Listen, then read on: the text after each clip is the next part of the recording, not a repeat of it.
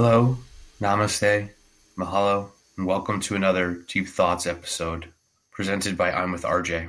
Today we're going to be looking at an interesting concept, that being the concept of the scrap pile. You think about the phrase scrap it, scrap the project, scrap the car, we generally take that phrase to mean it's garbage, doesn't work, it's not what we need and we need to get rid of it. There's an inherent misconception around that word, scrap, at least in the context of, again, work. In terms of physical and tangible ideas, we scrap things that simply don't work. If you invert it, you think about the receiver of your scraps the hungry family dog that gets the scraps, the scrappy friend who never should be on top, but often comes out that way, or at least survives. Maybe scrappy in the sense of uh, somebody who's small but can physically fight. I tend to look at the idea of the scrap pile as a place to find something which you can breathe new life into. I mean that in the sense that while not every idea, not every invention, not every tangible or intangible that ends up in the scrap pile will be reused or reborn in its exact shape or in the shape and concept that it was designed to be in initially, but that things in the scrap pile can be used in different ways.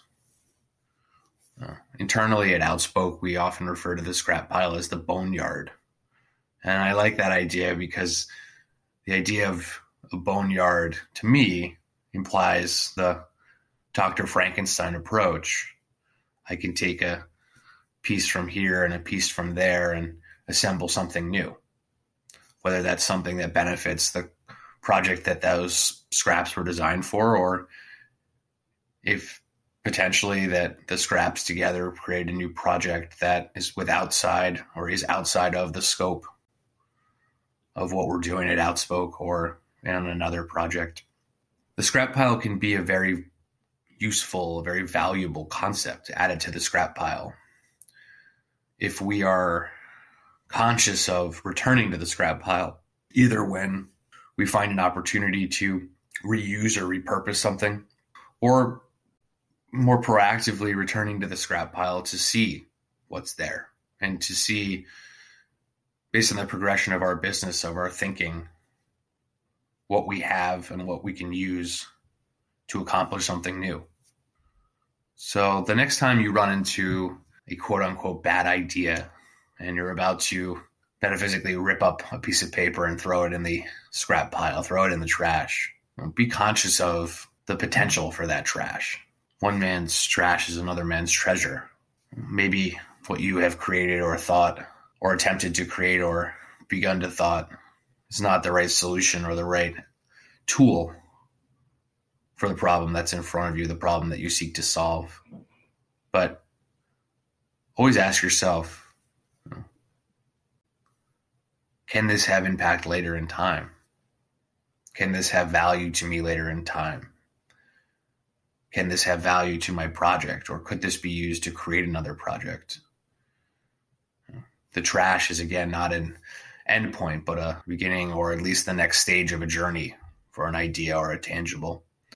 And so as we go through our day to day and trying to change the world and find enough monetary success so that we no longer have to show up to work, be conscious of what's in your scrap pile, what ideas you previously had and forgotten, what ideas and, and tangibles that you've created, which you've set aside and maybe haven't looked at in a long time.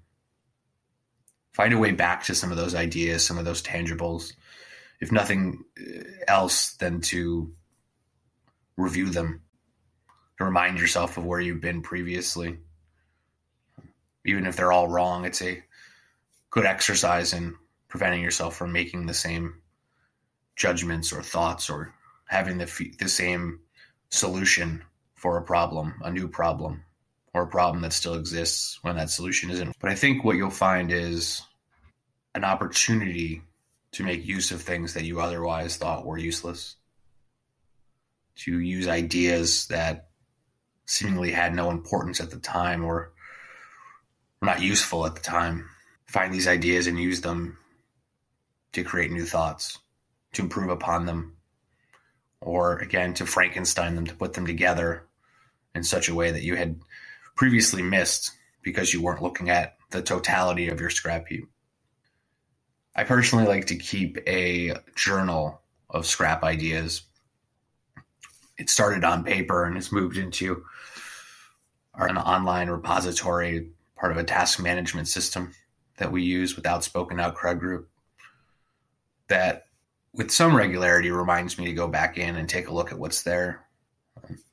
And something that's become ingrained in me is the ability to recall what we've put in the scrapyard in certain moments and discuss how we might be able to apply those benefits to what we're currently working on, how we can improve what we have with old concepts that didn't get used for any number of reasons.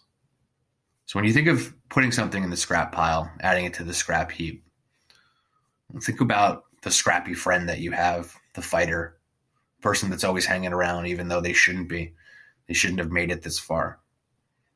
And consider how you might be able to purpose or repurpose the things in the scrap, the fighters, how they may be able to improve or empower what you're doing currently. I think the worst thing we can do is to allow an idea to be fleeting, for it to come and go without being captured and being made useful.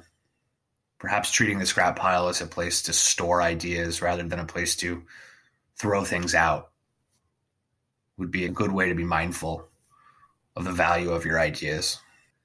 I'd love to hear your thoughts on this, what you think as a listener about the scrap heap, about the scrap pile. You can find us on social media, Instagram and Twitter. I'm with RJ underscores. I'm underscore with underscore RJ. Or, of course, www.imwithrj.com. Send us a note. Send us a comment, a DM. Let us know some ideas that have ended up in your scrap pile that were only to be reborn or reused, repurposed, reutilized. Or maybe talk to us about some of the ideas that are still there that you're waiting to reuse or find purpose for, find meaning for, to let their scrappiness take life again.